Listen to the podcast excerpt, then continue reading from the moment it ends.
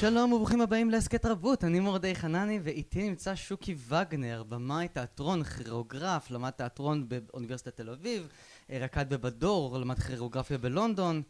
אה, כן, אתה עשית מלא מלא דברים ועכשיו אה, יצא צ'פלין ואתה מתניע מנועים. האמת שנכון, ואני קצת בהלם מהביוגרפיה. אוקיי, רק כן. התחלנו. כן, כן. כן. אה, מה, ספר לי, אתה התחלת בתור ילד אה, ככה חובב תיאטרון, אתה גנבת מהלול תרנגולות בד בשביל לעשות הצגה, תספר לי קצת על ה... לא, אני, אני אגיד לך מה הסיפור האמיתי. הסיפור האמיתי שאני גנבתי את הווילונות הפולניים של אימא שלי, תליתי אותם בלול של התרנגולות. הפוך, אוקיי. כן. כן, והזמנתי את כולם להצגה, ותוך כדי הצגה, את הילדים של השכונה להצגה, ותוך כדי הצגה שמעתי צרחות אימים של אימא שלי, לא הבנתי מה קורה, חשבתי שהיא התעלפה או משהו כזה, ופתאום הופיעה בלול, ראתה את, ה, את הווילונות, הבינה שלא גנבו אותם, אבל הם תלויים בלול. אתה יודע מה זה וילונות? תחרה יקרים תלויים בלול? אתה יודע מה זה תרנגולת אומללה מסכנה חיה בלול? סליחה, הטבעוני שבי קפץ החוצה. אבל לא היו שם תרנגולות, זהו, זה היה לול בלי תרנגולות, לא גידלנו תרנגולות בכלל. זה היה אמור להיות תרנגולות, ולא היו תרנגולות, לכן הפכתי את זה לתיאטרון, כן, לול רפאים, ממש. ממש כך. כן. תיאטרון הלול, זה יכול להיות... וואו, סטארט-אפ. היה הקומקום והמטאטה שעשית, נכון. והתחלת מתיאטרון הלול. נכון. זה הגיוני. לא חשבתי על זה אף פעם, האמת. בשביל מה אתה פה? אתה יודע שאני כתבתי גם את הכרטיסים מחיר? כן? כן, אבל לא לקחתי כסף. ואז הילדים שואלים אותי, אבל למה, למה, לא, לא קיבוץ, כפר, בגני יהודה. כפר, אה. אוקיי. שהיום זה סביון, כזה, אתה יודע.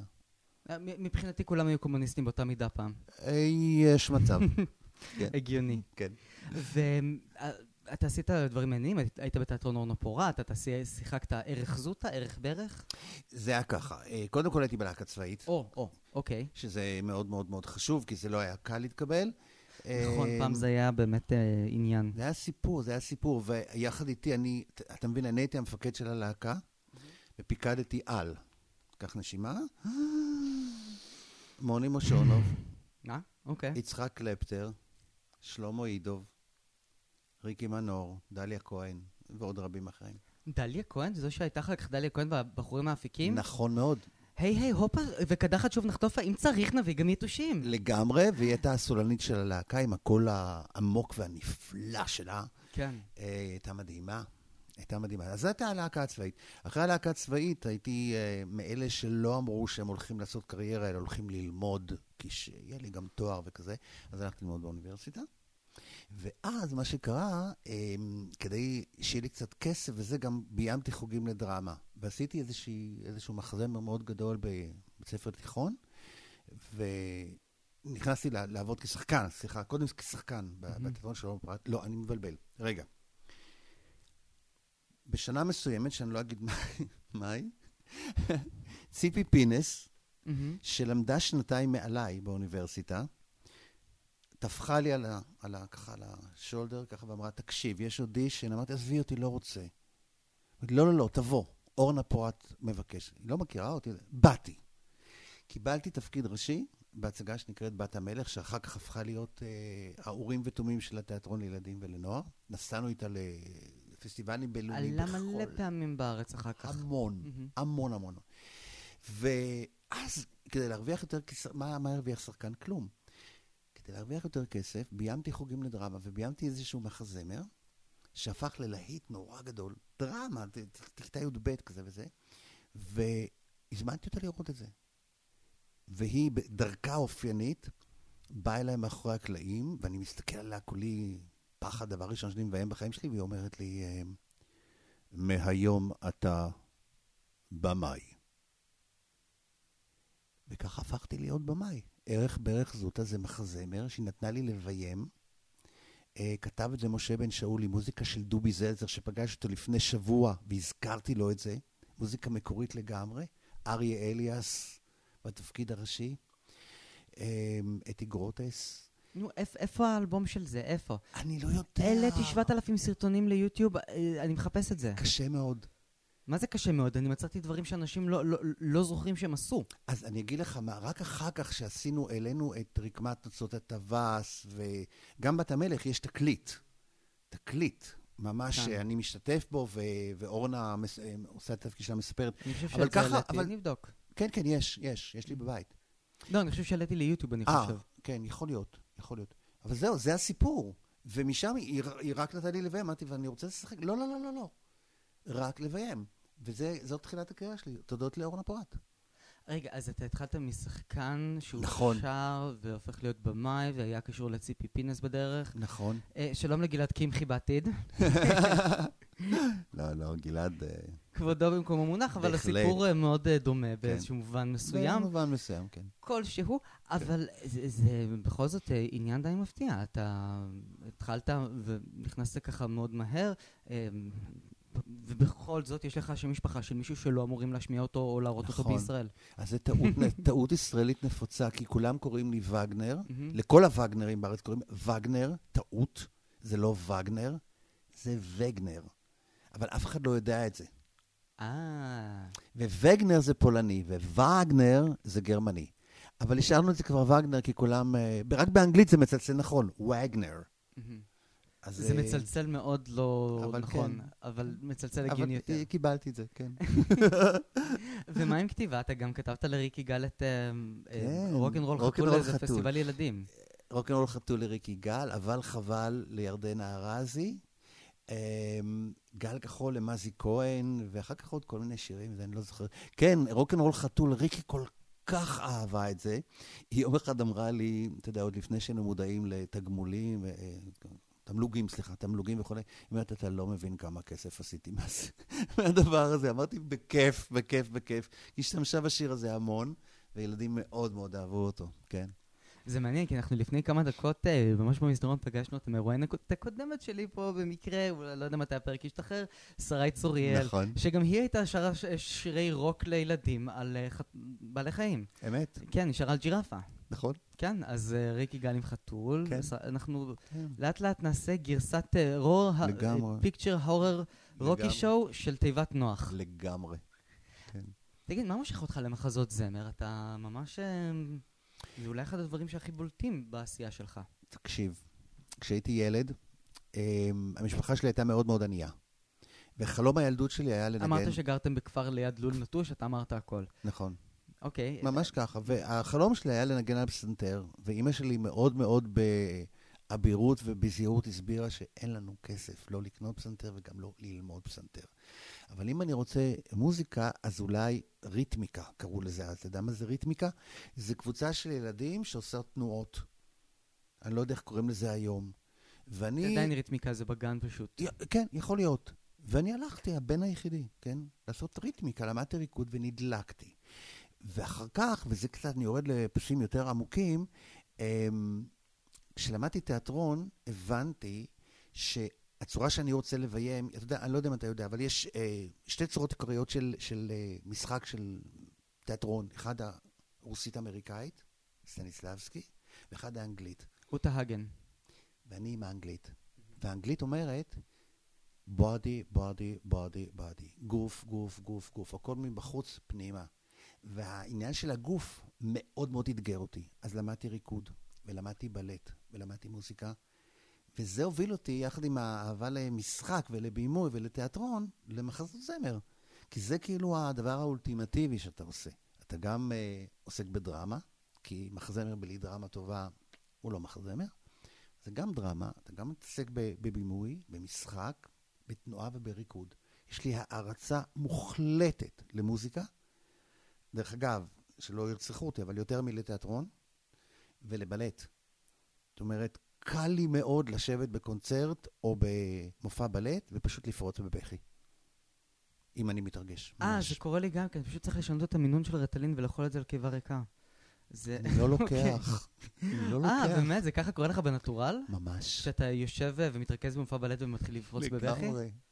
מביך נורא. מביך. בעיקר אם אני לבד. אוקיי, זה הגיוני, אני. הלכתי... אתה לא מבין, זה מביך. אני עכשיו ראיתי איזשהו אה, מיני, מח- אה, מיני, אני קורא לזה דרמה מוזיקלית בלונדון, המפורסמת אה, Dear Evan Heavens, ו... נו, מאוד מאוד מרגש, ואני פשוט יושב ובוכה. ואז אני קולט שגם אנשים אחרים מתרגשים, אבל הם לא בוכים. ולא יודעת מה לעשות עם עצמי. ונתתי לעצמי, אמרתי, יאללה, מה אכפת לי? אני בוכה.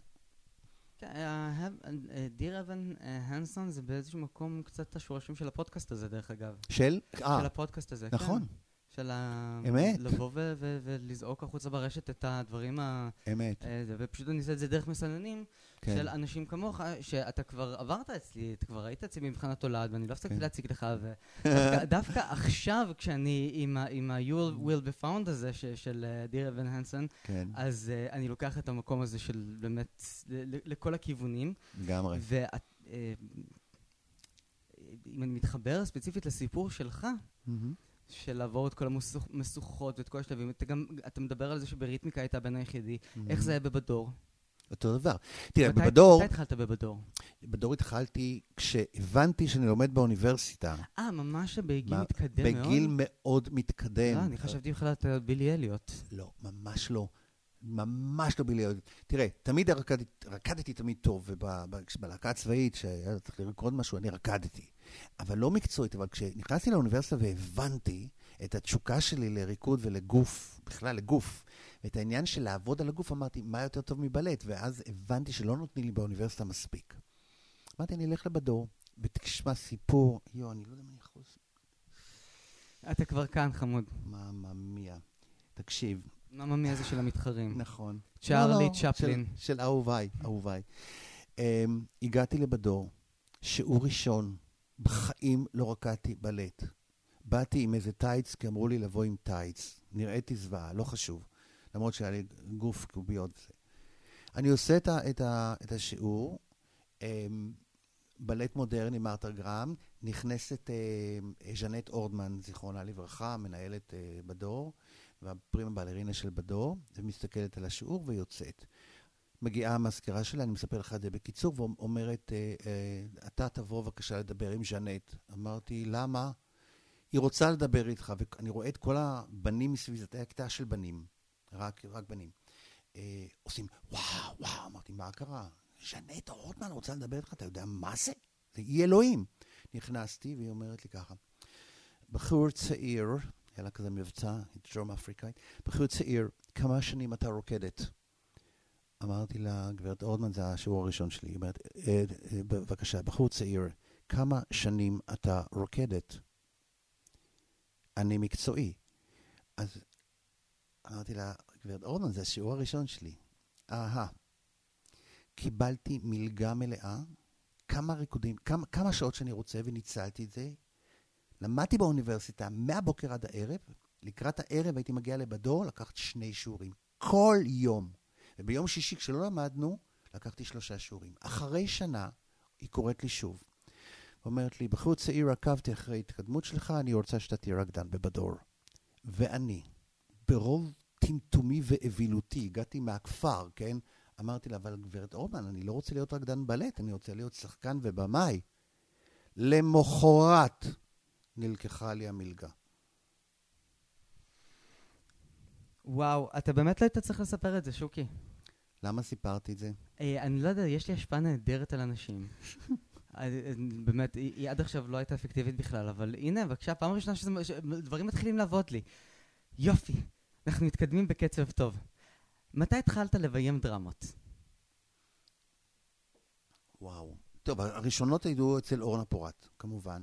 ואחר כך, אני כבר, אני ממש לא זוכר את הסדר, אבל היו כל כך הרבה, בעיקר בתיאטרון מסחרי. אמ, הצגות ילדים ולא הצגות ילדים. ואני רוצה להגיד לך גם עוד משהו. אמ, הייתי בין הבודדים באותה תקופה, שגם כתב, גם רקד, גם עשה כוריאוגרפיה, גם שיחק בעברו וגם ביים. וזה קרקע פוריה למופעי ראווה גדולים. טקס הדלקת המסעות על הר הרצל, פרס ישראל, אה, עצרות צבא גדולות. פתאום נהייתי מומחה למופעי ענק. מופעי הענק האלה, אה, בזכותם יש לי היום דירה. טוב, זה הקטע, באמת התחלת אז פעם. היום, אה, גם אם אתה היית. מפיק... כן, כן, כן, היום אם גם היית מפיק את אה, כל האירועים בבת אחת, אז היה לך קצת קשה. אנחנו אה, באמת מדברים נכון. על הדברים שהשתנו, אבל, אבל, אפרופו, דברים באמת משתנים בעולם. אה, ותיאטרון, זה דבר שאתה עושה אותו היטב, יש דברים שמשתנים בעולם, אבל המחזה נשאר כמו שהוא. כן. וכאן אני שואל איך אתה מתגבר על זה. אני אתן לך שתי דוגמאות. אוקיי. דוגמה אחת אה, היא מתוך פרנקנשטיין הצעיר, מהמם. שיש ממש סצנת אונס של מישהי שנהנית מזה. כן. כן. פעם שנייה, זה היה כשאתה עשית blackface במחזה. אה, אתה אוקיי. פתאום הזכרת לי קודם שאתה אמרת משהו על ליה קניג, שהיא אמרה לך, היי, כן. שלום, אה, אתה- מה נכון. אתה עושה כאן? אתה ביימת את אה, צ'רלי, את- היא ראתה את המחזה שלך צ'פלין, כן. והיא אמרה שהיא נהנתה, ווואו, אתה נכון. ביימת את זה, ואז נזכרתי שאתה ביימת אותה בעבר, אתה פשוט נכון. לא זוכר מאיפה. נכון. אתה עדיין לא זוכר מאיפה. לא. הנהג של מיס דייזי. לא ביימתי זה. עם גבי אמרני? לא זה לא ביום שלי. בטוח, בטוח. מאה אחוז, אז אני כן, מבטל, כן. אז זה פשוט... לא, כי אחרת הייתי זוכר. סליחה, אני פשוט זכרתי... כן. לא, אחרת הייתי זוכר, כן. לא, לא. כן. כן. אני מאוד אוהב את גבי, דרך אגב, הוא אה, באמת אחד מאהובי ליבי, שחקן מדהים, מדהים, ואני אוהב אותו, אבל לא, לצערי, לא ביימתי את זה. אז אוקיי, אז לא אה, באמת... אה, כן, כן. אני אבטל את השאלה. אז דברים משתנים בתיאטרון, ואתה, אה, נגיד, בפרנקנשטיין הצעיר, הייתה סצנה של אה, אונס, אה, נכון. של מישהי שנהנתה מזה. איך מתמודדים עם סצנות כאלו?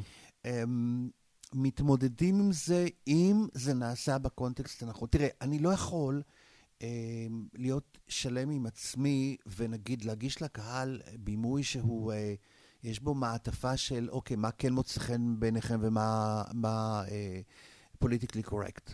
מהמם. זה, זה בלתי אפשרי. זאת אומרת, אם זה נעשה בצורה חסרת טעם וגורמת לגירוי מסוג לא רצוי, אני לא יודע איך להגדיר את זה וזה, אז לא. לא. אבל אם זה סצנה שמשרתת אה, מהלך דרמטי, והיא נכונה והיא משהו אינטגרלי להצגה, אז אני אומר, אה, הלו, מה קרה? אוקיי, וזה גם מחזה שהוא פרנקנשטיין הצעיר, צריך להבין שזה מל ברוקס, שזה נכון. התחיל בתור סרט בשנת 1974, ואז אה, הפך להיות אה, מחזמר, כן. שלא היה מאוד מוצלח, כלומר ניסו להביא שם נכון. את מגן מלאלי ואנשים מאוד מאוד אה, מוכשרים ומפורסמים, וזה לא עבד כמו שחשבו שזה יעבוד. נכון. זה היה נהדר בארץ, זה באמת היה ממתק. תודה. אבל um, זהו, כשאני צפיתי בזה, אני אמרתי, וואלה, יש כאן משהו ש... שצרם לי. ובאמת כן. היה לי פתאום מעניין לשאול אותך. אתה צודק. אתה צודק, אז אני אומר, זה, זה, זה נכון רק אם זה בקונטקסט הנכון ועם עם הקריצה הנכונה ובלי העלבה, אבל יש בזה, יש בזה משהו צורם, אבל אני אומר, אתה מקבל את הטקסט, אגב, אתה לא מבין כמה היוצרים האורגינליים קפדניים לגבי שמירת זכויות. זאת אומרת, אם הייתי נגיד מחליט בגלל פוליטיקלי קורקט או מאיזושהי סיבה אחרת להוריד את הסצנה הזאת, למזער אותה, עקרונית, אני צפוי לקנס או למשפט. אסור לי לעשות את זה. זאת אומרת, אני צריך לקחת בחשבון מראש, אני, אם אני לוקח את המחזה הזה, ויש בו את הדבר הזה, אני צריך להעלות אותו. אלא אם כן, אני כותב מכתב, ואני מבקש לקצר. זה עד כדי כך, אני, אני אתן לך דוגמה של לא מהעולם הזה, בסדר? לא מההצגה הזאת. בהרספרי, למשל, בהרספרי אה, היה איזה קטע של, אה, של כהן שמה, שפתאום חזר על עצמו, ואמרתי, למה חוזרים על הקטע הזה? ואלתרמן, חז... למה פעמיים? זה עוד פתאום דקה מיותרת. ואמרתי למאור מימון, אמרתי, בוא נוריד את זה. אמר לי, אתה חייב לקבל רשות. שלחנו מכתב, וקיבלנו תשובה. אתם רשאים להוריד את הקטע הזה, אבל דעו לכם שזה הקטע האחרון שאתם מורידים. ככה, ממש מכתב כזה. הם מאוד מאוד מקפידים. מאוד מאוד מקפידים. ואם מדברים כבר על, על, כאילו, על דבר שלא הצליח בחוץ לארץ, צ'פלין זה, זה נחשב לכישלון. כשאני, כשיורם לוישטיין בא ואמר לי, "אה, בוא תביים צ'פלין, אמרתי לו, מה זה? הייתי צריך להיכנס, ל- ל- ל- ל- לבדוק מה, מה, מה זה בכלל הדבר הזה. וכששמעתי את המוזיקה וקראתי את המחזה, אמרתי, איך זה נכשל? אני לא מבין למה זה נכשל. היום אני מבין, אבל... ולקחתי את זה בשתי ידיים, כי אמרתי, מה, יש כאן דרמה, אני בוכה מהדבר הזה. אם אני בוכה מהדבר הזה, זה חייב להיות על הבמה. למה זה נכשל אה, בחו"ל לדעתך? אני חושב שסרבלו את זה. סרבלו את זה, עשו שם מעברים, בגלל שרצו שזה ייראה נורא נורא מפואר, אז יש שם, תקשיב, ההצגה בברודווי היא שלוש שעות. אצלנו היא שעתיים ועשרים, ואני לא הורדתי מילה. למה? כי שם כל הזמן היה על עלו תפאורות, ירדו תפאורות, השתנו תפאורות, כל מיני דברים מאוד מאוד כבדים וגדולים כדי כביכול אה, להפוך את זה לחלק אינטגרלי מברודוויי, בוא נגיד. ואני עשיתי בגלל האמצעים דווקא הדלים שיש. לי, הורדתי את הדבר הזה, והכל עשיתי נורא נורא סמלי, הכיסאות הזזים האלה, וכל הדברים האלה, הסמליים האלו. אין כאן משרדים שיורדים, יש כאן שולחן על, על גלגלים שנכנס, או כיסא על גלגלים שיוצא. ובזה זה, זה קוצר. אני חושב שזה סוד ההצלחה. יכול להיות. אגב, הוא עומד לבוא לראות את זה, ואני כולי רועד. וואלה, הכותב. הכותב? כן, כן. כריסטופר קרטיס, כן. כי עופרי הוא, הוא היה באודישנים לעשות את זה בלונדון. יש שמועות על זה. אוקיי. Okay. אמ, האמת היא שהאינפורמציה שיש לנו כרגע היא שכרגע יש להם קצת תקציב, קשיים תקציביים בלונדון. מסתבר שגם בלונדון היא עוברת עליהם תקופה לא קלה בעניין. מה אתה אומר? כן. אתה רוצה רכילות קצת? נו, ספר. עלובי החיים. כן. אמ, של מקינטוש, מופיע ומופיע ומופיע, ואז הוא היה צריך לשפץ את התיאטרון שלו, את הדרורי ליין, mm-hmm. אז הוא העביר את ההצגה לאולם קטן יותר, וצמצם בגלל זה את הקאסט ואת התזמורת, כמעט לחצי. עכשיו האולם מוכן, והוא מעביר את זה as is. מצומצם, כי לא עומדים בהוצאות. אתה אמרת את זה מאוד נכון. הוא מעביר את זה as is. כן. מטומטם. אני לא יודע מה להגיד לך, כי אני לא ראיתי את זה, לא, ואני אני רק, רק מספר לך כאילו... אה, אני מבין. ממה שאני יודע. אז זה לא, אני לא, מפ, לא מפתיע אותי שאומרים לי שלא יודעים אם צ'פלין יעלה. אני שאלתי את... אני בקשר עם כריסטופר קרטיס, אנחנו מתכתבים. ושלחתי לו וידאוים וכל מיני דברים על כל תהליך היצירה, ואנחנו כל הזמן בקשר. ו...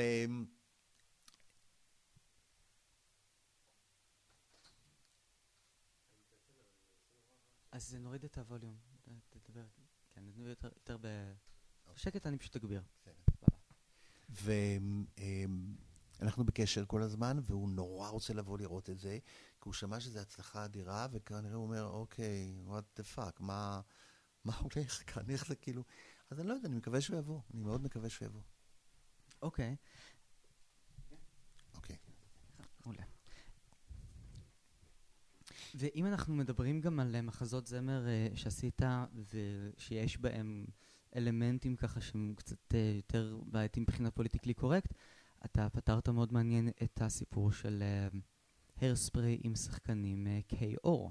נכון. כי זה מדבר על האפרו-אמריקאים, ובארץ אין כל כך אפרו-אמריקאים, ויש uh, כנראה מגבלה של כמות האנשים uh, uh, מקהילות uh, אתיופיות או וואטאבר שמסיימים בתי ספר למשחק.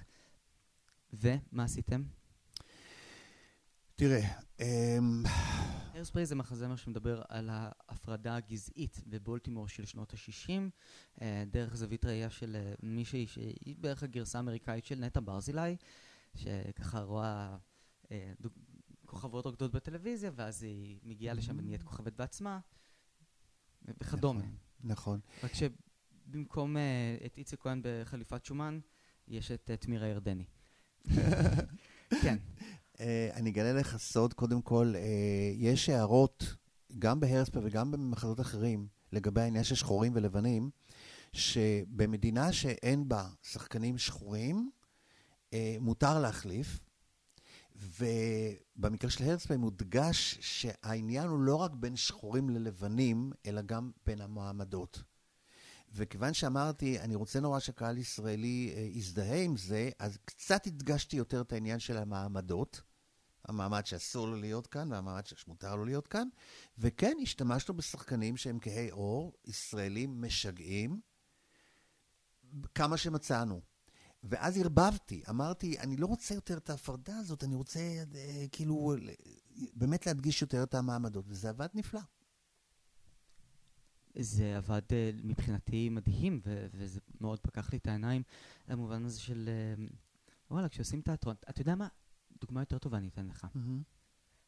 אתה מביים בבץ ויש אה, תמיד, אה, כל שנה עשו את אה, שיער במשך שנים. נכון. ותמיד היה מישהו אפרו-אמריקאי, ולקחו את הבן אדם הכי תימני, הכי כהה, נכון, לשחק את התפקיד הזה. נכון. אבל אני, פתאום אני חשבתי על זה שלמשל באופרות, casting זה הדבר האחרון שהם חושבים עליו. עאידה, שיחקו אותה גם לבנות. נכון. ואת מדאם בטרפליי שיחקו גם שחורות. ואני שואל, שוקי, בוא נעשה צעד. בוא ניקח את... אה, מי זכתה עכשיו בכוכב הבא?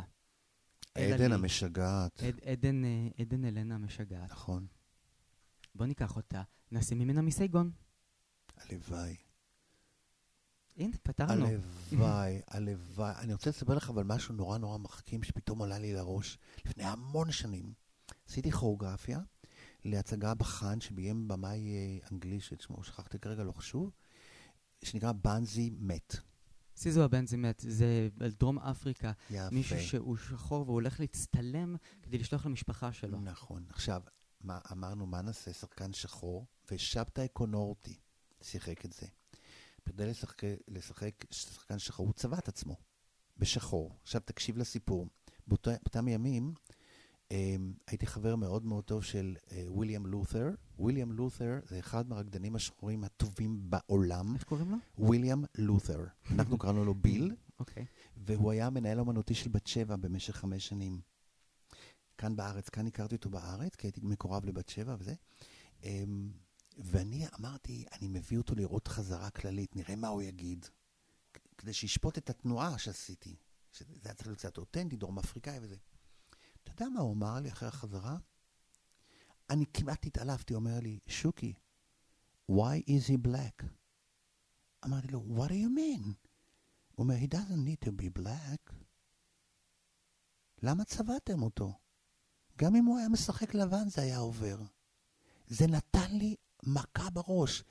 עכשיו, רק שתדע, זה no-no, אסור בארצות הברית לקחת שחקן לבן ולצבוע אותו בשחור. זה איסור בחוק. אה, באמת? כן, אין דבר, אין כזה, אתה לא תראה דבר כזה על? הבמה. אין דבר כזה. זהו, כי בישראל עוד עושים את זה בארץ נהדרת לפעמים. נכון. שמה, טוב, שמה, כאן הם עושים את זה אולי כבדיחה, זה, כן, זה, טוב, זה גם- זה גם להכניס? את האתיופים בתור חלק מהתרבות הישראלית, נכון. שכאילו מייצגים אותם בארץ נהדרת, אז כאילו, נכון. אין מה לעשות. כן, אבל בארצות הברית זה באמת בלתי אפשרי. דרך נכון. אגב, אני ראיתי איזו רשימה כזו נורא מגניבה של דברים שפעם היה מותר לעשות כן. בתיאטרון ובקולנוע, והיום לא, כמו למשל להכות נשים. פעם היה כזה נכון. של אישה היסטרית, מישהו היה בא ונותן לה סטירה. נכון, היום נכון, אה, זה באמת, אה, נגיד, אסור. נכון, נכון. אני לא ידעתי שזה אסור כן. על פי חוק אה, לצבוע מישהו. בארצות הברית, אם יש תפקיד של מישהו שחור, עושה אותו מישהו שחור. אם זה פורטוריקני, עושה את זה פורטוריקני. אצלנו, אתה יודע, איפה תמצא שחקן ראשי ב- ב- ברמה של שבתאי קונורטי, כאילו שיעשה את הדבר הזה? וזאת הייתה ההערה שלו. והוא, הוא- אה, שכחתי להגיד לך שהוא שחור, אה, וויליאם לות'ר. כן, אה, זה רקדן אוקיי, שחור. בגלל זה, כן. סליחה, זה למה הפואנטה. סליחה? זה מעניין נורא מה שאתה אומר. כן. עכשיו שאתה מוסיף את זה, זה- פתאום זה הסיפור. הוא רקדן שחור. אמ, זה בכלל סיפור, הוא היה בן זוג של אה, מי שהמציא את הפילאטיס. או, אוקיי, סבבה, אני עשיתי לו וודו פעם. כן. באמת? כן, כן, כן, יש לנו סיפור ארוך בינינו. אבל אם, תחפש וויליאם לות'ר. הוא פשוט רקדן מדהים, הוא היה בן בית אצלי, כי אני גרתי באותה תקופה עם רקדנית אה, מבת שבע, והיינו חברים נורא נורא טובים. אז אמרתי, בוא, בוא, תראה מה עשיתי את העבודה של הכוריאוגרפיה וזה. ואז ההערה הראשונה של הרקדן השחור הזה היה, למה הוא שחור? הוא הרי לבן. שישחק את זה כאילו הוא שחור, אבל אל תצבוע אותו. אז, אז קודם כל, זה מדהים, גם שהם חשבו על זה, וגם שהדברים האלה עובדים כל כך טוב כן, בתיאטרון. נכון, נכון. כן. קולנוע זה דברים כאלה עובדים קצת יותר קשה, אבל אה, תיאטרון זה אמ, באמת נכון. מדיום שהכל שם אפשרי, ואני חושב כן. שזה אחד הדברים הכי מעניינים, כשאני מסתכל על עבודות של במאים, זה להסתכל על המדיום הזה בתור מקום ש- שהכל בו אפשרי. כי יש נכון. במאים שכל הקריירה שלהם, no offense לא מזכיר שמות, זה גבר ספה, אה, כן, לא, פורסם לא, מיטה, זה לא אני. דיכאון. זה לא אני, אני, אני רק צריך לתת לי משהו שהוא בלתי אפשרי לפצח כדי שאני אשב ואני בלילות, אתה יודע, ככה שוכב על המיטה, מקשיב למוזיקה ואני מנסה לפצח את זה עד שפתאום יש לי את האוריקה, זה פתאום, אני לא בגלל שאני גאון, כי אני לא, אבל פתאום כשאתה מוצא פיצוח, מהמם. וכשאתה רואה שהפיצוח הזה עובד על הקהל, תקשיב, זה, זה קתרזיס אמיתי. וואי, היה היה- היה לי איזה תקופה כזו שבאמת היו לי פיצוחים ומחשבות כאלה, ואז סגרו לי לסוחר שלי את הטלגראס, ומאז אנחנו תקועים, צוחק. ברור. מה מושך אותך בתיאטרון היום שאתה הולך לצפות בהצגות? מה, מה אתה מסתכל כאיש מקצוע? אתה מסוגל ללכת ולצפות נטורל? אני אגיד לך דבר מזעזע עכשיו. עד עכשיו אמרת לי דברים נפלאים ושלווים. אני משתדל לא ללכת לראות הצגות. יש לי בעיה, אה, שתי בעיות. א', אני לא אוהב לקבל כרטיסים. אז אם אני רוצה לראות הצגה, אני פשוט הולך וקונה כרטיסים. ממש ככה. וזה אחד. אמ, האקס שלי, שעושה לי טובה לפעמים ומזמין אותי להצגה שהוא ביים, אז אני מגיע. למה אנחנו לא אומרים את השם שלו? אה, אלון אופיר. אה, אוקיי, כי הוא התראיין אצלי ואמר כן. את השם שלך גם כן. כן. הפרק איתו עוד לא עלה, אה, אופיר, אם אתה שומע אותי, אה, אלון, הפרק שלך פשוט נשפך למלצרית קפה על המחשב שאני הייתי יום אחריך, אז לא עבר גיבוי, זה נשמע מזעזע, נאלצתי להוריד את זה, אין לי לב להתקשר אליך, אני עדיין קצת מפחד ממך. תחזור אליי. כן, איך מתנהלים איתו? דבר איתי. אנחנו ישבנו אחד מול השני, היה לנו קשה. כאילו, למה? אני אהיה נורא. כן. אבל יש לו המון נוכחות. תשמע, הוא איש מרתק, הוא איש מוכשר, הוא אהבת חיי. Um, אנחנו עד היום חברים, אפשר להגיד, הכי טובים, בזכות זה שניתקנו את עצמנו מהחברות והחלטנו שאנחנו לא, אחרי 13 וחצי שנים, כן? לא נהיה ביחד כזוג, אבל נשארנו אוהבים מאוד מאוד מאוד, והוא נורא נורא מוכשר. ו... אתם שני במאים שמתעסקים עם דברים מוזיקליים. איזה דירה בתל אביב יכולה להחזיק אגו כל כך גדול של שני אנשים? אין לנו את האגו הזה. וואלה? אחד עם השני? לא. לא, ממש לא. זה מחזה שהייתי רוצה לראות. תקשיב, עשינו את ההצגה הראשונה עם קהל של צ'פלין ביבנה, אוקיי? שם עשינו את כל החזרות האחרונות עם התפאורה. לא ידעתי אם הקהל בהצגה המקצועית יקבל את זה כמו שקיבלו אצל יורם, והייתי במתח נוראי. ולקראת הסוף, כשהקהל אה, בוכה ועומד על הרגליים ומתחיל לצרוח, אני התפרצתי בבכי נורא. מאור הסתכל עליי ככה, ניצה, חיבה הסתכלה, אני התפרצתי בבכי נורא, נורא התרגשתי. והראשון שצלצלתי אליו, לקחתי את הנייד, פתחתי אותו, כי הוא היה סגור, רצתי החוצה, מייבב כמו ילדה, ואמרתי לו, אלון, אלון, תקשיב. והוא נורא נבהל. הוא אמר, מה קרה? מה קרה? אמרתי לו, זה היסטריה, הצגה היסטרית. ואני שומע אותו מהצד השני מתחיל לייבב. הוא אומר לי, אתה חייב לבוא אליי עכשיו, עכשיו. ואחרי שנפרדנו משחקנים וזה, פשוט עליתי על האוטו והייתי חייב לנסוע אליו. וישבנו ודיברנו שעה עם בכי, עם שנינו, עם, עם דמעות בעיניים. כל הצלחה שלו או הצלחה שלי זה, זה בכי של שנינו, זה מערכת יחסים אה, מטורפת. זה הסיפור הכי גדול שאני שמעתי בכל מה שקשור לתיאטרון, ואני צופה בתיאטרון לצערי יותר מדי.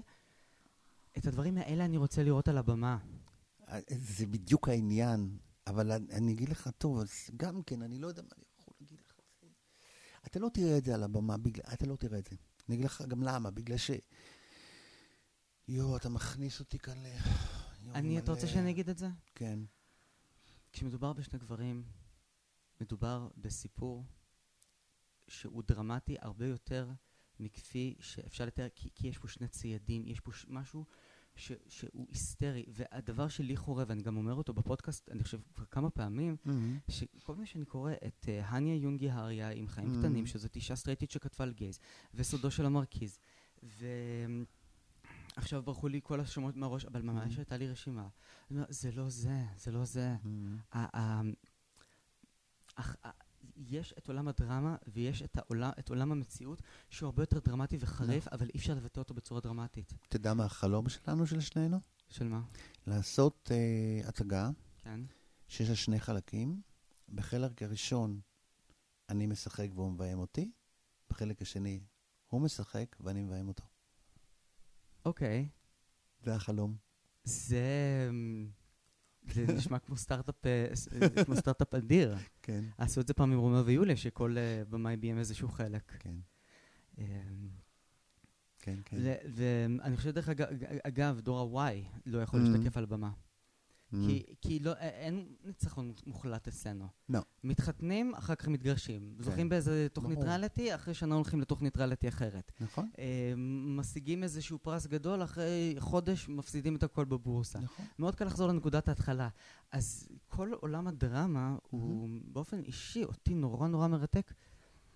לאן אפשר לקחת את זה? למה לא לוקחים את זה? Mm-hmm. ואיך אפשר להציג את זה? וכאן אני שואל אותך, כשאתה ניגש לטקסטים ישנים וכדומה, mm-hmm. אתה מנסה לראות איך אתה יכול להביא את הסיפור הדרמטי או את הסיפור החברתי. מה אתה מנסה להדגיש יותר ולהביא את זה יותר לימינו? כשאני מקבל טקסט, אני שואל את עצמי כמה שאלות. שאלה ראשונה, למה אני עושה את זה? מה זה נוגע לי? והאם זה יגע לקהל? לא מהמובן של האם זה יהיה פופולרי ויכסה את ההוצאות, אלא אני חושב שכשאתה בא להצגה, אתה... במאי צריך לדאוג שהקהל שלו מגיע להצגה, או שהוא יצחק, או שהוא יבכה, או שהוא יתרגש, שמשהו יקרה לו. אבל לא סתם, שמשהו יקרה לו מבפנים. אם לבמאי קורה משהו בפנים, ויש לו מספיק כישרון, יש להניח שגם לקהל זה יקרה. וכרגע, כמו שהתיאטרון בנוי עכשיו, זה לא האישו.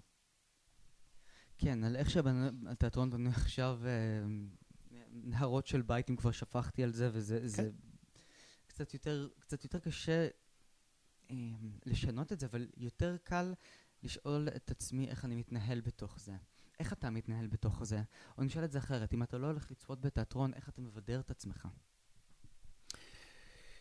וואו, זו שאלה כבדה נורא. תראה, קודם כל אני חייב לסייג... למה? אנחנו מדברים על בידור, איך אתה מסייג? אז רגע, אז רגע, אני קודם כל מסייג את זה. אני באמת לא הולך לתיאטרון, אני לא ראיתי, בוא נגיד, 90% מההצגות פה. כשאני בלונדון אני רואה את הכל. אני נוסע כמה פעמים בשנה ללונדון, ואני פשוט יום, יום, יום, יום שורט בתיאטרון. לא תמיד דברים טובים, דרך אגב, כמובן, כמו שאתה בוודאי יודע, אבל זה דבר אחד. כי מראייה של תיאטרון אתה גם לומד. אתה גם לומד, אני גם כבמאי לומד מאחרים. אמ, זה קשה לי עם זה. זה מאוד מאוד קשה לי. יש לי עולם אה, מטורף, מטורף, שהוא 24/7. אה, קשה מאוד לשמור על שפיות. אה, אתה צריך להסתתר, אם אתה רוצה שממש לשמור על שפיות. או אם אתה לא לשמור שפוי, אם אתה לא רוצה שאנשים אחרים יראו שאתה לא שפוי. בוא נגיד את זה ככה. אה, כי אה, קורים לי דברים שאני הולך ברחוב. אני הולך ברחוב ופתאום אני יכול להתרגש משהו, ממשהו ולבכות, או יקרה לי משהו, ואז אני אומר, רגע, stop it, כי מה יגידו? אה, אני הרבה עם עצמי, אני נורא אוהב להיות לבד. אני שומע המון המון מוזיקה. צופה בהמון המון המון דברים, זה הבידור שלי, זה, ה, זה מה שממלא אותי. ואם אני רוצה להיכנס ממש לעומק, אני צופה בסדרות ריאליות, ריאליטי הכי מטומטמות שיש בעולם. ובסדרות ריאליטי האלה, אין לך את הבמאי הקטן שאומר, או, oh, איזה רגע דרמטי, איזה פיצוח. העניין. זה איזה... בדיוק העניין. זה בדיוק העניין, שדווקא שם יש. דווקא בסדרות האלה, המטומטמות, יש עכשיו, אני לא יודע, אי האהבה, כל מיני דברים, באמת שיא של טמטום, ואתה פתאום רואה שם רגעים שאתה אומר, זה תיאטרון. הנה המסכה, הנה המסכה נופלת, וזה בשבילי נפלא, נפלא. כי הטמטום במרכאות כפולות האלה של הסדרות האלה נותן לך המון. שאלת איך אני מבדר את עצמי? ככה אני מבדר את עצמי. אני ניסיתי פעם לבדר את עצמי עם סדרות טורקיות, ואז אני גיליתי שזה באופן איום ונורא יותר דורשני מהרבה מאוד פעולות אינטלקטואליות לגמרי, שאני מבצע. לגמרי. כי אני, אז הכל שם, זאת מדעה. ופה הם כן. מצלמים כאן בטושות שזה אדום באור אדום וזה באור כחול, כי מנסים להדגיש פה זה הטוב וזה הרע. כן. וכל התסבוכות הלילתיות, נכון. אני אומר, טוב, זה, זה יותר תיאטרון מתיאטרון, זה יותר סדרות, זה יותר קולנוע מקולנוע, זה יותר הכל מהכל. כן. אני יכול להירגע מול זה. זה נכון, זה נכון. תראה, גם, גם הבעיה שלי היא ש... כשאתה עובד עם, אנש, עם שחקנים, אתה מפשיט אותם. אתה ביימת את ללכת עד הסוף, אתה באמת הפשטת אותם. נכון. יו, אלוהים. נכון. אוקיי. כן. מה, נגעתי פה בנקודה רגישה? לא, זה, זה, זה, זה, לא, זה היה כאילו מוזר, משום שהשחקנים שם, בללכת עד הסוף, אתה יודע, כולם חיכו לרגע, בחזרות, אני לא מדבר על ההופעה, ההופעה, חזרות, איימו עליי כל הזמן. חסר לך, חסר לך, אנחנו הולכים להיות ערומים, חסר לך שהאור לא ירד בזמן. עכשיו, האור תמיד ירד בזמן, חוץ מחזרה אחת, שבה האור ירד שנייה אחת אחרי הזמן, ואז נושא השיחה בסטודיו היה הבולבולים. למי יש בולבול כזה, למי יש בולבול כזה, ואני רציתי לקבור את עצמי. כי זה הדבר שהכי הכי לא עניין אותי בחיים. הכי לא עניין אותי. מה כן עניין אותי? המבוכה שלהם של מה יקרה אם. זה הכי מעניין. מזה, זה, מזה עשיתי מטעמים לעצמי, וגם השתמשתי בזה כדי לעבוד איתם כשחקנים. אבל אתה מבין שאם אני יושב, יושב ב... ב... מה זאת אומרת לעבוד איתם כשחקנים? נגיד היה שחקן רוסי והיית אומר לו, אל תסתתר, אני יודע מה אתה מסתיר, אל תנסה לכסות את עצמך.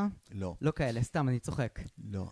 פשוט לפעמים הייתי זורק אל תתעצמי עכשיו קצת, סליחה. לא, לא, זה בסדר, זה בסדר. אני, אני, אמ, תשמע, כשלמדתי באוניברסיטה משחק, הייתי תלמיד של, אה, של דדי, של אה, עודד תהומי, זיכרונו לברכה, והוא הייתה לו שיטה מאוד מסוימת, שבטעות חשבו שזה כאילו היפנות, אבל זה לא היה היפנות. הייתה לו שיטה מאוד מאוד אה, מסוימת לקלף את האנשים.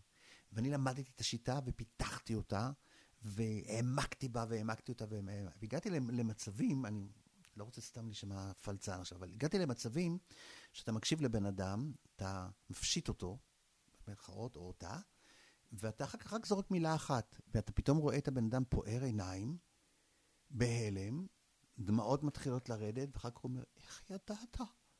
עכשיו, זה לא שאני גאון, זה חלק מהעבודה של במאי. זה הפסיכולוגיה של במאי, לדעת להפשיט את האנשים ולהבין מה נקודות התורפה שלהם, איך אתה עובד איתם ואיך אתה מוציא מהם דברים. עכשיו, אם בא אליי בן אדם כל כך מנוסה, כמו יורם לוינשטיין נגיד, חבר ואהוב, ואומר לי, תקשיב, הוא שלוש שנים אצלי בסטודיו. אף אחד לא הצליח להוציא ממנו מה שאתה עכשיו הוצאת ממנו. אני אומר, אוקיי, השיטה עובדת. וזה העניין של ללכת עד הסוף. זאת אומרת, וזה השיטה האנגלית. בש... השיטה האמריקאית אומרת, אם אתה רוצה לשחק אה, שיכור, לך תשתכר. אני אומר, בולשיט. אם אתה הולך ומשתכר, אתה לא זוכר אחר כך איך התנהגת, כי אתה שיכור. השיטה האנגלית אומרת, תסתכל על שיכור ותחקה אותו. והחיקוי צריך להיות כל כך מושלם, שיאמינו לך שאתה באמת שיכור. והשיטה הרוסית זה תהיה שיכור בכל מקרה? כן. כן. לגמרי, לגמרי. אתה הזכרת גם אותו, מה לעשות? כן, כן. אה, או- כן. סטניסלבסקי הידוע. התהליך הזה, לדעתי, אתה מתאר את זה, זה נשמע כאילו אתה מדבר על אומנות של, אה, של קירוב. אתה נכון. מנסה לקרב בין השחקן לבין הדמות, אתה מנסה לשלוף מהמם. מה, מהשחקן את מה שמתאים לדמות, נכון. כדי שהם ככה יגעו אחד בשני כמו מגנט, הם לא צריכים ממש לגעת. נכון. שזה יהיה חופף. שיהיה חופף, אבל שהם יזכרו שהם שחקנים כל הזמן. זה העניין. זה מאוד חשוב. כן. אה, אנחנו מדברים על אה, שיטות המשחק, אני זוכר שקראתי את הספר של אה, איוונה צ'אבק. אה, להיות שחקן, מהמם. שאצלה זה אומר, טוב, אתה צריך לשחק יתום, פשוט תלך לבית של ההורים שלך עם קלצ'ניקוב. זה פלוס מינוס. אתה רוצה לשמוע סיפור- סיפור מדהים? אני תמיד רוצה לשמוע סיפורים מדהימים. בשביל זה אני קיים. כשהייתי. באוניברסיטה, בשנה, בין השנה הראשונה לשנייה, מגיע חבר שלמד איתי ואומר לי, תקשיב, יש אודישנים לסרט אמריקאי שעושים בארץ. אמרתי לו, מה צריך לעשות שם? הוא אומר לי, לרקוד. ואתה רוקד נורא, נורא יפה. אמרתי לו, רמי, תעזוב אותי בחייך וזה. הלכנו. אני התקבלתי, הוא לא התקבל. אחרי שהתקבלתי, הסתבר לי שהתקבלתי לסרט Jesus Christ Superstar, לאופרת הרוק שצולמה בארץ. ומאוד מאוד אה, אה, התיידדתי עם השחקן הראשי, עם טד נילי, שעשה את ישו. אה, זה הכל צולם בארץ, היה חסרים להם שני שחקנים. כל הקאסט האמריקאי, היו חסרים להם שני שחקנים. בחרו בי ובדוד דביר. השופט מנולד לרקוד. נכון. שנינו הישראלים היחידים שעשו זה תפקידים. בתחקיר שלי, רציתי להגיד... כן. לא משנה. בכל אופן, מה הסיפור? הסיפור שהייתי נורא מיודד עם טד נילי, והיינו, תמיד היה לנו מסורת, את ארוחת בוקר היינו שנינו עושים ביחד על, על הסט, לפני שהיינו הולכים להצטלם וזה. ומגיעה הסצנה אחרי חודש של עבודה של הקרוסיפישן, של, ה... של צלובים. אותו. אוקיי, אנחנו, אני שיחקתי את אחד מהשליחים שלי, ישו, ואנחנו עומדים, מסתכלים על הצלב, ומעלים אותו על הצלב, קטע מאוד מאוד דרמטי, ותוקעים לו כאילו את המסמרים, זה נעשה בצורה מאוד uh, ריאליסטית וזה, ואז שומעים את העוזר במאי אומר, cut, lunch. ואנחנו כולנו מתחילים ללכת ללאנץ', ואני מסתכל, והוא למעלה. ואני אומר לו, טדי, לאנץ'. הוא עושה לי, אני, לא. אתה, מת- אני אתאר את מה שאתה עושה, הוא כן. פשוט אומר לא. הוא אומר, הוא אומר לא, והוא רוצה להישאר כדי להתמזג עם התפקיד על הצלב. אמרתי, זה לא מה שאני הולך ללמד, וזה לא איך שאני הולך לביים. זה יהפוך, יכול להפוך את, האנשים למטורפים.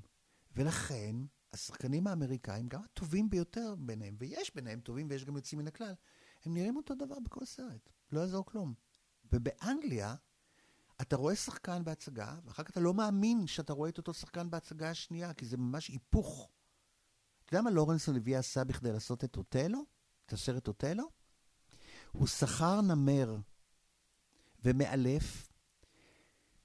הנמר, תקשיב טוב, סיפור אמיתי. הנמר גר בבית של לורנס אוליביה, בחצר, בכלוב, עם המאלף שלו, המאלף גר כמובן בחדר, ולורנס אוליביה במשך שלושה חודשים למד לחקות נמר.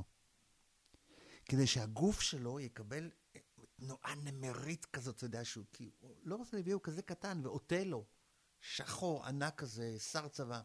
אם תראה את הסרט, אתה תראה נמר. אתה תראה את האיש הולך, מתנועע כמו נמר. זה אנגליה. ואחרי הסרט אוטלו, הוא עשה איזה סרט אנגלי מטופש, שהוא עושה שם איזשהו אחד הומו. כזה הומו אנגלי אה, אה, מאוד מאופיין כזה, וזה היית אומר, הומו אנגלי זה אומר הכל. בדיוק. כן. אז אתה מבין, אוטלו, נמר, והומו אנגלי שותה תה עם הזרת בחוץ וזה. אתה לא מאמין שזה אותו שחקן. זה אנגליה. ככה אני עובד. אז אה, אה, אני מאוד מצדיע למה שאתה עושה, כי יש משהו, אני חושב, במשחק של ללכת, אתה אומר ללכת עד הסוף. אה, אגב, גם בתהליך של אה, למידה, אני מכיר חברים שלי שסיימו בתי ספר למשחק, ובבתי ספר למשחק אתה נדרש, במינימום זה לתת את כולך, זה לסחוט את עצמך כמו סמרטוט. ואז אתה יוצא החוצה, ואתה ממלצר והכל, ואתה אתה הכנת את עצמך למנגנון נפשי אחר. לגמרי. וגם השחקנים עצמם שהם פועלים. אתה תראה את ז'אק ברל, מריה קאלאס, שהם מתו כן. צעירים. נכון. הם הרגו את עצמם על הבמה. לגמרי. לגמרי. אתה יודע איך אפשר לראות זה הכי טוב? בקידות. לך לראות איך שחקנים אמריקאים קדים בסוף ההצגה, כאילו שההצגה לא נגמרה. דרמטיים, כאלו זה. לך תראה איך שחקנים אנגלים קדים. הוא יכול לעשות תפקיד שכולם מררו בבכי, וכשהוא עושה את הקידה, הוא עושה את זה עם ריקוד, עם לצאת חיוך. מהדמות, ו... ו- ל- ל- כן. ליה קניג כזאת, דרך אגב. היא מאוד כזו. ליה קניג באימא קוראז', זה סיפור מאוד מפורסם. באימא קוראז', איזו ידידה שלה, אה, היית- הייתה באימא קוראז' ו- ובכתה וזה וזה, ואחרי, הלכה מאחורי הקלעים, ורואה את, רואה את ליה קניג מקפצת וזה, והיא אומרת לה, ליה, איך את יכולה אחרי דרמה כזאת שאני בכיתי פתאום לקפץ מאחורי הקלעים? ליה אומרת לה, אני שחקנית, מה חשבת? שאני באמת מאמינה למה שאני אומרת על הבמה? ואם הייתי צריכה לשחק את היטלר, מה? זה העניין. אני אגיד לך איפה אני ראיתי את זה בצורה הכי טובה, מהמם. באופרה. מהמם. אה, רצה הגורל, ואני רציתי יותר מדי להגיע למרכז הבמה, אז הייתי מוכן לעשות כל דבר, כולל לעמוד עם אה, חרב שלופה במשך אה, חצי שעה באיזה מערכה באופרה, אבל אני עשיתי באמת המון הפקות. כן. יכולתי לראות מהפקה להפקה את אותה דמות, אבל שני שחקנים, אני לא יודע מאין, אני לא בדקתי, אבל מישהי אחת הייתה יכולה לרדת, להוציא את הטלפון מהחזייה שלה, לשחק בסנייק, השנייה הייתה יכולה לרדת, להמשיך בוכה לחדר הלבשה, לחזור לבמה, להמשיך לבכות, נגמרת ההצגה, ממשיכה לבכות, כאילו, מה מיצים מזה? והדרך כן. לבית משוגעים קצרה מאוד. אה, בוודאי, זה, זה אתה ממש- מאבד את האיזון. ממש יכולתי לראות את זה מהצד. זה, זה אדיר, היו כאלה שיושבים איתנו עם השחקנים והניצבים, משחקים טאקי, היו כאלה, אל תתקרב אליי. כן. חשמל היה יוצא מהם. יש ספר ת- מאוד מפורסם שנקרא ספר התיאטרון עם תמונות של כל שחקני הבמה הישראלית. יש תמונה גדולה של שמואל קורדנסקי, זיכרונו לברכה, וכל שחקן התבקש לכתוב משהו, והוא כתב מאחורי התמונה שלו, מזל שאני שחקן, כי אחרת הייתי גנב. או, או, הגיוני. אתה מבין? אתה יודע, יש סיפור דרך אגב מדהים על אה, רובינה, שהרי החזירו אותה, אנחנו מדברים על בלק פייס וכדומה, אז בואו כן. אנחנו כבר לקראת סיום נשים איזה אוקיי. משהו עיתולי אולי, אה, כן.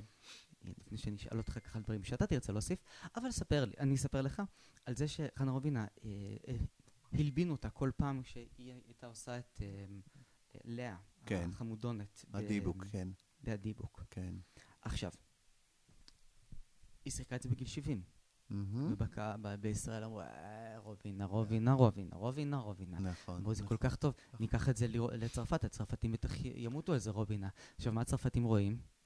אישה בת אה, 70 אה, מתחתנת עם מישהו בן 17.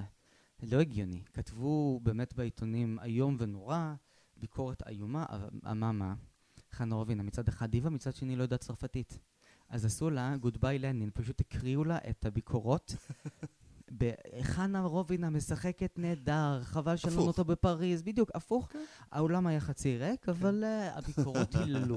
כן, כן, כן, ברור, ברור. בוודאי. אז מה האתגרים החדשים שלך? האתגרים החדשים שלי, אה, אני שוקד עכשיו על כתיבה. אני רוצה לכתוב משהו, דרמה מוזיקלית חדשה. זה בעיצומו, מה שנקרא. אתה כותב כותב? כן. וואלה. ממש, כן. מילים ו... לא לחן. לא, אבל טקסט. כן, טקסט. אוקיי. גם טקסט וגם אה, גם מילים של שירים. אה, אני הולך לביים אה, קומדיה מקורית שאני לא יכול כל כך לדבר עליה, כי עוד טיפה מוקדם, בתיאטרון חיפה. אה, היא נכתבת בימים אלה, ואנחנו אה, עובדים קצת על אה, שיפורים ושיפוצים שלה, והיא תעלה לקראת סוף העונה בתיאטרון חיפה. אינשאללה. אמן. אמן סלע. אה, זה שני הדברים שעכשיו הכי מעסיקים אותי. יכול להיות שיהיה עוד אה, דבר מוזיקלי באמצע. אנחנו בדיוק לפני כמה, לא יודע מה, איזה שעה דיברתי על אה, מה המחזמר הבא שהם רוצים שאני אעשה ביורם לוינשטיין, ואנחנו מאוד מאוד מתלבטים, כי אני הולך לעשות גם את זה עוד פעם. נוטרדם דה פריז. הלוואי. למה? אני אגיד לך מה הבעיה. הבעיה היא האם יש מספיק תפקידים לכיתה. ובנוטרדם דה פרי, למשל, זו דוגמה שיש לך, בדיוק, שתיים. שניים. נו, אז, אז בוא תתייעץ איתי. כן. טוב, אנחנו נדבר על זה. כן. אה, בוא נסיים עם זה שאתה תגיד לי מילה שתוריד לי דמעות. סתם, אני צוחק. מה מילה? ש... מי- שתוריד לי דמעה, אתה אמרת שאתה רואה אנשים כמו אה. וואי, וואי, זה קשה, זה קשה. זה קשה. אמ, אני מהתל, אני יודע, זה בסדר, אתה לא צריך להתאמץ כן. עליי. לא, אני גם לא אצליח, אני חושב. כן, אני לא גם ש- ש- אצליח. ש- שמעתי מספיק אה, כן. רנטגנים ממורים למשחק, בשביל להגיד, אוקיי, סבבה, אני אעשה פודקאסט, אני ארד כן. מהבמה, תודה רבה, שלום, שלום. וגם לכם, תודה רבה, שלום, תודה רבה לך, שלום. אה,